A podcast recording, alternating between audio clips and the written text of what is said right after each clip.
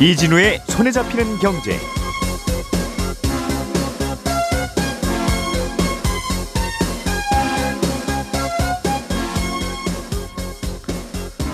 안녕하십니까 이진우입니다.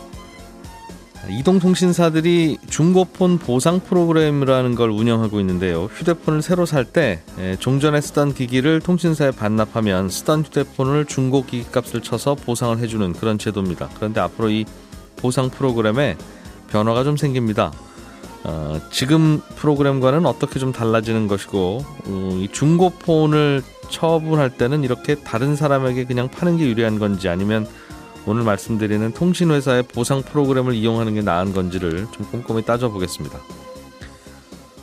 코로나19가 장기화되면서 비행기를 타고 다른 나라로 가는 게 힘들어졌죠? 그러면 당연히 항공회사들은 실적에 큰 타격을 입었을 것 같은데 우리나라의 대한항공과 아시아나항공은 작년에 꽤 좋은 실적을 냈고요. 대한항공은 사상 최고의 실적을 내기도 했습니다. 반면에 저가 항공사들은 적자 상황이 더 심해지고 있다는데 똑같은 항공사들이 왜 이런 다른 결과를 내고 있는 건지 좀 자세히 들여다보겠습니다. 4월부터 자동차 보험료가 좀 내릴 것 같다는 소식도 함께 좀 살펴보겠고요. 예, 2월 17일 목요일 손에 잡히는 경제 광고 잠깐 듣고 시작하겠습니다. 우리가 알던 사실 그 너머를 날카롭게 들여다봅니다. 평일 아침 7시 5분 김종배의 시선 집중.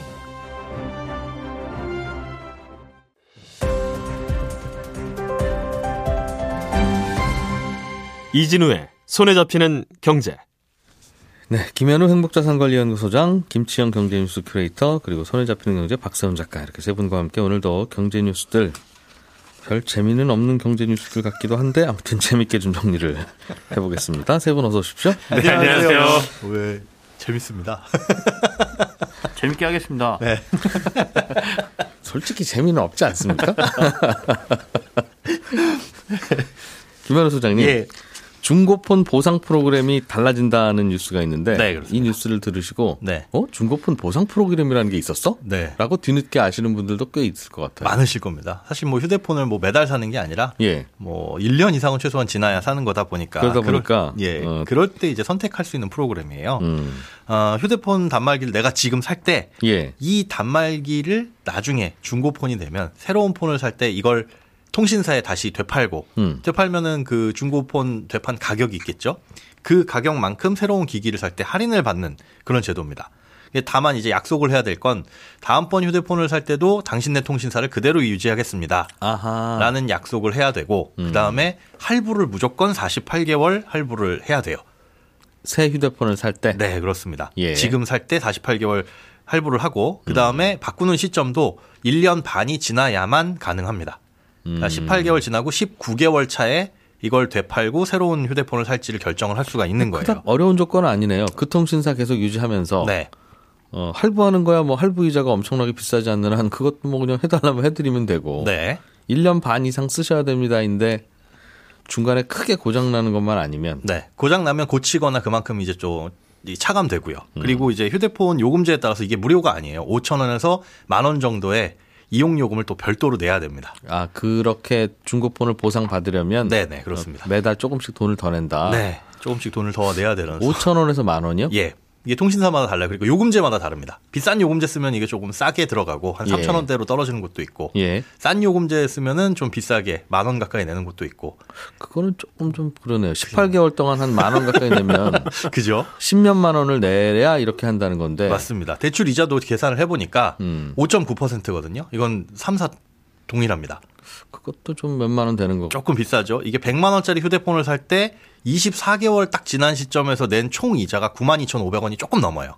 음. 네. 그 이자와 이용 요금과 예. 비교해 봤을 때 내가 얼마를 과연 음. 이제 싸게 살 수 있느냐. 한 10몇만 원 저희한테 내시면 나중에 중고폰으로 파실 때 네. 뭐 좀 잘해드리겠습니다 그런 것 같은데요. 그렇습니다. 예. 근데 이게 뭐가 바뀌냐면 이 뭐 좀 잘해드리겠습니다가 기존에는 아 지금 휴대폰을 나중에 가면 최소한 이 정도 금액은 드릴게요. 라고 음. 하는 게 통신사마다 제각각이었고 예. 그게 잘 안 지켜졌고 뭐가 안 지켜졌냐면 아유 고객님 여기 액정이 조금 깨졌는데 이거 한 10만 원 뺍니다. 이런 식으로 약간 기준이 음. 들쑥날쑥했는데 예. 이번에 방통위에서 이걸 통신사별로 어, 기준을 마련을 했습니다. 그래서 최소한 24개월이 지난 시점까지는 네. 25개월 차까지는 절반 이상은 보상을 해줘라. 휴대 원래 샀던 휴대폰 값에 네 원래 샀던 휴대폰 값이 아니라 정확히 얘기하면 출고가에 그 원래 썼던 기기의 예. 출고가에 그렇죠. 음. 어, 당신이 얼마에 샀든지 간에 출고가의 절반 이상은 보상을 해주고 음. 이게 일정 기간 지날 때마다 일정 비율로 차감되는 형식으로 그리고 네. 어, 휴대폰이 얼마나 파손됐는지에 따라서 기존에는 고쳐 오세요 이랬는데 음. 고쳐 오시는 것도 괜찮고 아니면 기준에 따라서 그 금액을 차감하겠습니다라는 기준도 새롭게 생깁니다. 음. 중고폰 매입 보상 프로그램을 각 통신사별로 돌리고는 있는데 예. 들여다 보니까 뭐 얼마에 산다는 것도 말도 명확하지 않고 예. 실제로 팔러 가면 그때 그때 좀 트집도 잡으시고 그렇습니다. 소비자 불만도 있고 네. 그러니 좀 돈 좀 더 받더라도 똑바로 좀 해라. 예, 그 얘기군요. 돈 좀 더 받기는 했었는데 그 예. 받는 것도 좀 어, 적당하게 받아라. 음. 기준을 마련해가지고 아, 예전에도 한 달에 얼마씩은 냈었어요. 받았었습니다. 네. 아, 그 돈도 그럼 앞으로는 줄어듭니까? 어, 줄어들진 않습니다. 근데 음. 뭐에 받는지 그 받으면 또 서비스가 어떻게 되는지가 조금 메뉴판이 구체화됐다 이렇게 음. 보시면 됩니다. 그러면 예. 아니 그냥 이런 거 복잡하게 하지 말고 네. 한 1년 반 2년 쓰다가 네. 나 휴대폰 통신사를 바꾸고 넘어가겠다. 네. 그리고 내 중고폰 있는 거 그냥 요즘 뭐 중고 마켓들 여기저기 음. 많으니 예. 거기 그냥 팔면 네. 그냥 그게 그거 아닌가 하는 생각 또 들고 수 있습니다. 좀 더 자유로워진 것 같기도 하고. 예, 그게 예. 더 사실은 유리할 수도 있고요. 그러니까 좀 고민이 깊어지는 건데 일단 지금 말씀하신 것처럼 내가 알아서 팔겠다. 요즘에 음. 중고 마켓도 많으니까 이거 이렇게 중고 마켓에 팔았을 때는 나중에 내가 내 휴대폰을 얼마에 팔 수 있을지를 알 수가 없잖아요. 예. 어, 그때 가서 이 기종이 별로 인기 없는 기종이다라고 한다면 뭐 헐값에 팔아야 되고 예. 반대로 뭐 더 좋게 더 비싸게 팔 수도 있는 거죠. 음. 음, 인기가 많다면은 어, 비싸게 팔 수도 있는 거지만 또 이렇게 중고로 내가 알아서 휴대폰을 팔려고 한다면 일단은 공기계를 만들어 놔야 되잖아요. 네. 새로운 휴대폰 기기를 가입 먼저 해놓고 음. 기존에 쓰던 건 공기계를 만들어 놓고 무엇보다 되니까. 예 누가 살지를 또 찾아야 되고. 아, 새 휴대폰 살 때 목돈이 들기는 드네요. 음. 아직 그때는 중고폰을 못 팔았을 때니. 그렇습니다. 예. 아니면 뭐 할부를 또 해야 된다거나 하는 거 있는데 일단 음. 절차상으로 조금 번거롭다. 반면에 이제 휴대폰 이런 보상 프로그램, 프로그램을 이용하게 됐을 때는 이런 불편함은 좀 사라지죠. 일단 새 휴대폰을 사면서 바로 대리점에 반납할 수 있는 구조다 보니까 어, 대상을 찾는 수고도 덜 수 있고 그다음에 시간도 아낄 수 있고 또 판매하는 가격도 예상이 딱 가능하다. 음. 25개월 차에 망가지지만 않았으면 최소한 50%는 받을 수 있다라는 건데 예. 이게 이제 100만 원짜리 휴대폰을 아예 할인을 안 하고 48개월 할부로 하게 되면 25개월 차에 가서 바꾸면 나머지 할부금이 사라지는 거죠. 절반은 냈으니까. 음, 그러네요. 네, 그런 예. 식으로 보시면 되는 거고 만약에 휴대폰을 살 때 보조금이라든가 각종 제휴카드 할인을 통해 가지고 싸게 샀다. 예를 들어 예. 100만 원짜리 휴대폰을 70만 원을 샀다면 음. 보상은 최소한 50만 원 해주는 거니까 여기서 30만 원 차액이 생긴 건 다음 휴대폰을 살 때 더 추가적으로 할인을 받을 수가 있는 겁니다. 음. 이런 음, 것들에 대해서 어, 휴대폰 보상 프로그램을 이용하면 내가 예, 예측이 구체적으로 가능하다 맞습니다. 정도의 음. 차이인 것 같습니다. 정리하면 예. 통신사에 한 달에 몇천 원 또는 만 원 가까이 되는 돈을 내면 나중에 이 폰을 중고폰으로 팔때 네. 최소한 출고가의 반값은 확, 보를 한다. 그렇죠. 어, 내가 그런 거 안 하면 미래 중고폰 가격은 복불복이니까. 맞습니다. 딱 그 정도. 네. 그럼 통신사 입장에서는 1년 반, 2년 후에 이 중고폰을 사들이면 예. 그거 다시 어딘가에 팔 거 아니겠습니까? 그렇죠. 깎아준 만큼 자기들도 돈을 회수해야 되니까. 맞습니다. 근데 불안하겠어요, 통신사도. 그래서 이용 요금을 받는 겁니다. 이게 아까 무료가 아니라고 한, 한 달에 5천 원에서 만 원을 내야 되는 게 예. 사실은 일종의 보험료의 성격이에요. 일단 음. 48개월 할부하면은 거기서 발생하는 5.9% 이자도 있지만 이 할부도 또 중간에 갚으면 안 됩니다. 이거는 이제 무조건 할부로 이자를 내야 되고 중간에 만약에 갚으면 이 계약은 해지가 돼 버려요. 음. 그러니까 할부는 유지를 해야 되고 또 이 5천 원에서 만 원 정도 내는데 이 통신사는 이 돈을 받아서 어떻게 하냐면 일종의 보험 보험사에다 보험을 가입하기도 하고요, 실제로. 그리고 제3의 업체에다가 이 돈을 주기도 합니다. 그러면서 고객한테는 100만 원짜리 휴대폰을 50만 원을 사기로 했으니까 네. 그걸 그대로 돈은 빼줘야 되고 음. 그다음에 제3의 업체에 넘길 때는 손해를 볼 수도 있는데 그 손해 보는 부분을 무조건 손해 보지 않도록 이렇게 좀 전에 말씀드린 음. 보험을 가입하는 거죠. 네. 그러다 보니까 비용이 발생을 하는 건데 아 이게 그래서 이 잔존물 회수 보험이라는 형태로 예전에 2016년 7년까지는 보험사에서만 이걸 예. 취급을 했었어요. 음. 근데 이게 다른 업체가 들어오면서 약간 분쟁이 생기기도 했는데 어쨌든지 간에 고객이 내는 이 돈이 일정 일정 부분은 보험료로 들어간다. 음. 그래서 예, 가격이 하락했을 때를 통신사는 대비를 일단 하고 있다. 예. 이렇게 이해를 하시면 됩니다. 그렇습니다. 어떻게 하실 것 같아요, 김 소장님 같은 경우는? 저는 안 합니다. 안 한다는 건이 보상 프로그램 이용 안 한다고요? 네, 안 합니다. 이제 꼼꼼하게 어제 계산을 해봤어요. 예. 계산을 해봤는데 어떤 분에게 유리하냐? 신형 휴대폰이 나오자마자 바꾸는 거 좋아하시는 분. 예. 어, 빨리 바꿀수록 이 프로그램은 유리합니다. 음. 왜요? 왜요? 휴대폰을 빨리 바꿀수록 유리할 수 있습니다. 정확히 말씀드리자면. 왜냐하면은 그때 가격을 최소한 50%는 보장을 받는 것이기 때문에 음. 그리고 요즘에는 휴대폰을 살 때 여러 가지 할인 제도들 많이 있잖아요. 예. 단말기 보조금 예, 예. 혜택이나 예. 뭐 제휴카드 할인 이런 것들을 잘 알고 할인을 잘 받으실 수 있는 분은 그런 걸 많이 받아놨다가 최소한 바꿀 수 있는 19개월 차부터 24개월, 25개월 차 음. 사이에 바꾸시면 가장 안전 안정적으로 음. 가격을 방어하면서 바꿀 수가 있는데 예. 그 시간이 뒤로 지나가면 지나갈수록 이 보상 비율이 굉장히 많이 떨어져요. 음. 30개월이 지나가면 0%입니다. 아 그래요? 예. 그러니까 아, 아 나는 휴대폰 사서 한 2년 넘게 3년 즈음 해가지고 쓰시면서 바꾸실 분이다. 예. 그러니까 제가 안 한다고 하는 이유는 저는 휴대폰 한 번 사면 4, 5년을 쓰거든요. 저 같은 사람이 이걸 괜히 가입했다가는 이용 요금만 날리는 음. 게 되는 거니까 예. 그리고 할부금도 못 갚고요. 그래서 휴대폰 주기 교체 주기가 기신 분들은 특히나 30개월에 넘어가시는 분들은 안 하시는 게 좋다. 하시면 무조건 손해입니다. 하실 이유가 없으니까요. 음. 네. 그것만 참고하시고 휴대폰 이번에 바꾸실 때는 음. 그렇게 선택하시면 될 것 같습니다. 좋은 건가 싶어서 들었더니 에이 저는 안 해요. 아니 좋은 분들도 있죠. 휴대폰 자주 바꾸시는 분들은 자주 바꿉니다. 네. 음. 휴대폰 자주 바꾸시는 박 작가님. 네. 항공업계 소식 좀 전해 주십시오. 아시아나항공이 공시를 했어요. 예. 작년 잠정 영업이익이 대략 4,500억 원입니다. 2020년에 630억 정도 적자였다가 흑자로 전환을 한 거예요. 코로나19가 장기화되고 있는데 대한항공이 작년에 또 사상 최대 규모의 영업이익을 기록을 했거든요. 예. 아시아항공도 장사를 꽤 잘했다라는 거라서 들고 온 뉴스고요. 두 회사뿐만 아니라 다른 나라 항공사들 중에도 장사를 꽤 잘한 곳들이 있습니다. 예를 들면 미국의 델타항공, 중국의 길상항공 이런 곳들인데 이 항공사들의 공통점은 화물기를 가지고 있거나 아니면 국내선, 영, 국내선 영업을 꽤 잘했던 곳이라는 겁니다. 예. 미국이나 중국은 특히 미국 같은 경우는 여객 매출 한 60% 정도가 국내선에서 나오거든요.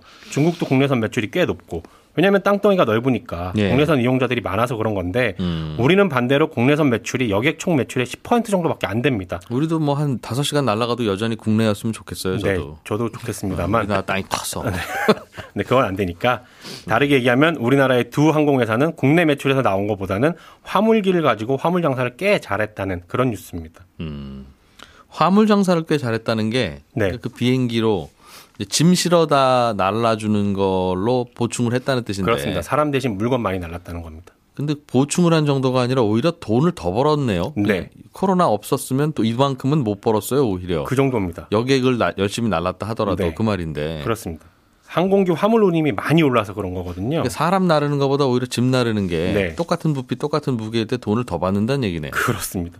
항공기 운임 같은 경우는 홍콩하고 미국 오가는 운임을 기준으로 하는데 예. 작년 6월에 이게 킬로그램당 한 7달러였거든요. 음흠. 근데 작년 12월에는 13달러까지 올랐습니다. 두 배 가까이 올랐죠. 예.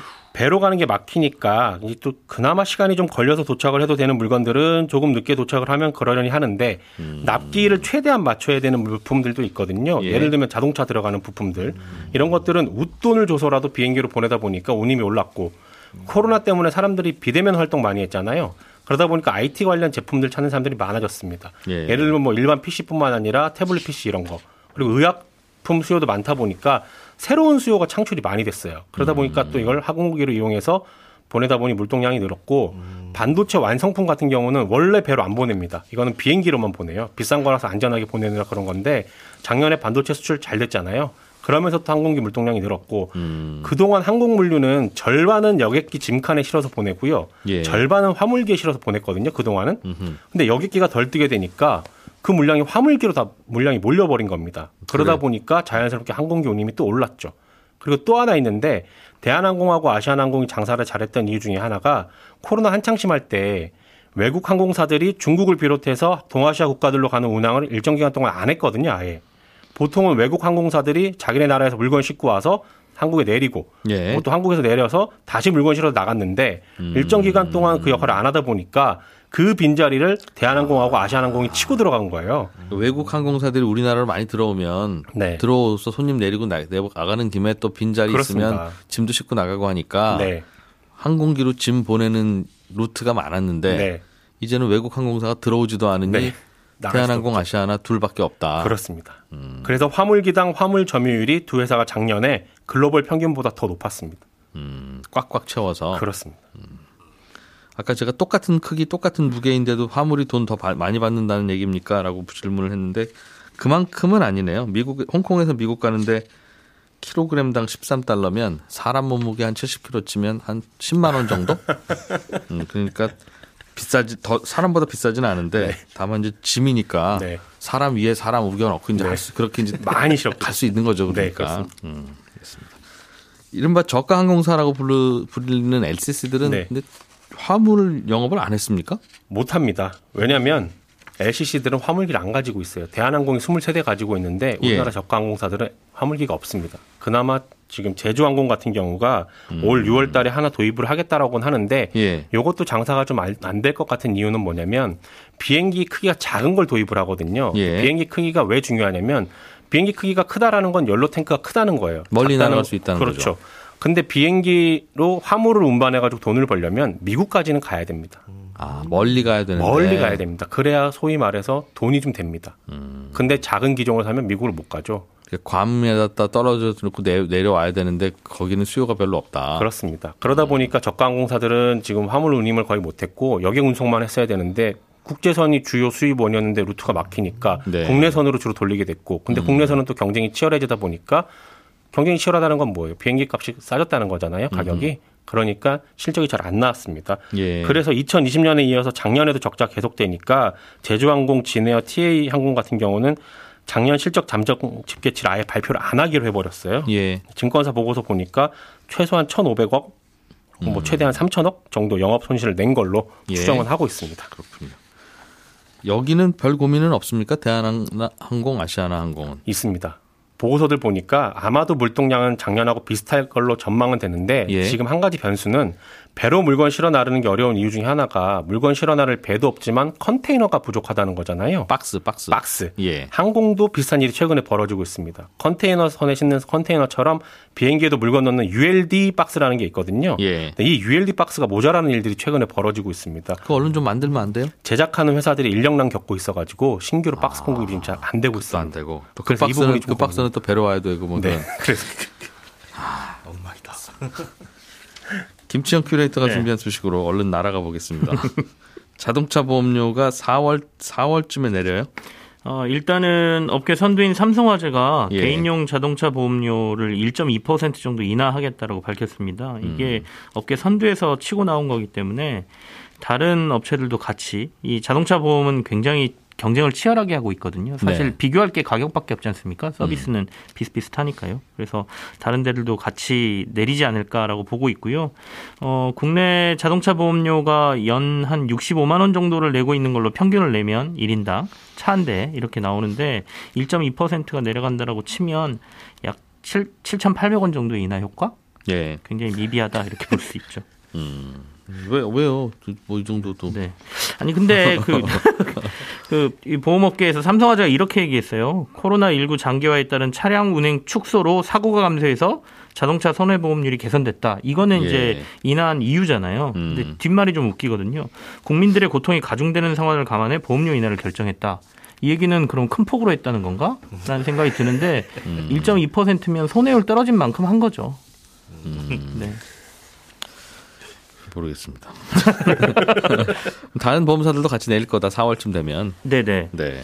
이제 현대해상, DB손보, KB손보가 보통 손해보험사의 상위 네 곳이라고 얘기하거든요. 예. 일단 나머지 세 곳이 아직 결정된 건 없다 이렇게 얘기는 하면서도 인하 여부를 검토 중이다 이렇게 답을 하고 있고요. 음. 손해보험률이 손해율이 떨어지면서 사실 감독 당국이 손해보험사들의 보험 인하를 조금 압박을 했죠. 예. 근데 손해율이 높아지면 보험료 올렸는데 음. 떨어졌으니까 내려야 되는 거 아니냐 이렇게 좀 압박을 했거든요. 예. 그래서 당국의 눈치도 좀 보고 있다 이렇게 볼 수도 있겠습니다. 음. 예전에는 손해보험사들이 자동차 보험이 굉장히 골칫거리였는데 네. 아 이거 뭐 많이 받을 수도 없고 전 국민이 다 가입하는 것보다 보니까 자꾸 그래서 손해율 높아지면 또 적자를 감수하라고 또 그러고 그래서 안보험 팔아서 메꾸고 그랬는데 네. 요즘에는 보험사들이 자동차 보험 뭐 어때 요즘 어때요라고 물어보면 아, 뭐 그냥 말도 하지 마시고요. 저희는 실손보험이 큰 걱정입니다. 다들 그런다고 하더군요. 근데 이제 자동차 보험은 음. 의무적으로 가입하는 보험이고 이게 그래서 비용이 덜 드는 다이렉트 보험으로 많이 넘어갔지 않습니까? 예, 예. 그래서 비용 절감을 좀 한 상태고요. 이걸 계기로 해서 다른 보험들을 같이 팔 수가 있거든요. 음. 그러니까 일종의 어, 의무 가입이기 때문에 미끼 상품으로 충분히 활용할 수 있는 부분이 있어서 적극적으로 활용하는 것이고요. 예. 아까 손해율 얘기를 했으니까 최근 선보 상위 네 곳에 어, 손해율 떨어지는 걸 보면 이게 코로나 이전인 2019년도에 손해율이 91.6%까지 올라갔다가 예. 2020년도에 85%로 떨어졌거든요. 음. 그리고 작년에 지금 손해율이 한 80%까지 떨어졌을 걸로 업계에서 추정을 하고 있고요. 손해율이라는 게 정확히 뭡니까 이게? 어, 보험료를 받아서 예. 실제 사고가 났을 때 보험금으로 내주는 거니까요. 내주는 거. 내가 천 원을 받았으면 음. 아까 91%까지 올랐다는 얘기는 910원은 나간다는 거죠 비용으로. 네. 네, 그럼 나머지 나간... 90원 가지고 회사 직원 월급 주고 하면 손해 보는 회사도 있겠네요. 맞습니다. 그렇더라도. 그래서 예. 2018년도에 그 손해보험사의 그 손해율이 7천억 원 정도의 그 손실을 음, 봤고요. 예. 2019년도에는 1조 6천억 원, 음. 그다음에 2020년에는 3,800억 원 손실을 봤거든요. 예. 근데 올해는 지금 손해율이 80%까지 떨어지면 2,800억 원에서 3천억 원 정도의 흑자를 낼 것으로 지금 보고 있어요. 음. 그래서 손해보험사들이 당국에서 보험료 좀 내려라 손해율 떨어졌으니까 얘기했을 예. 때 그간 누적 자자가 너무 많으니까 음. 이거 우리 내리기 좀 힘들다 이렇게 얘기를 했었습니다. 네. 예. 4월부터 내려간다.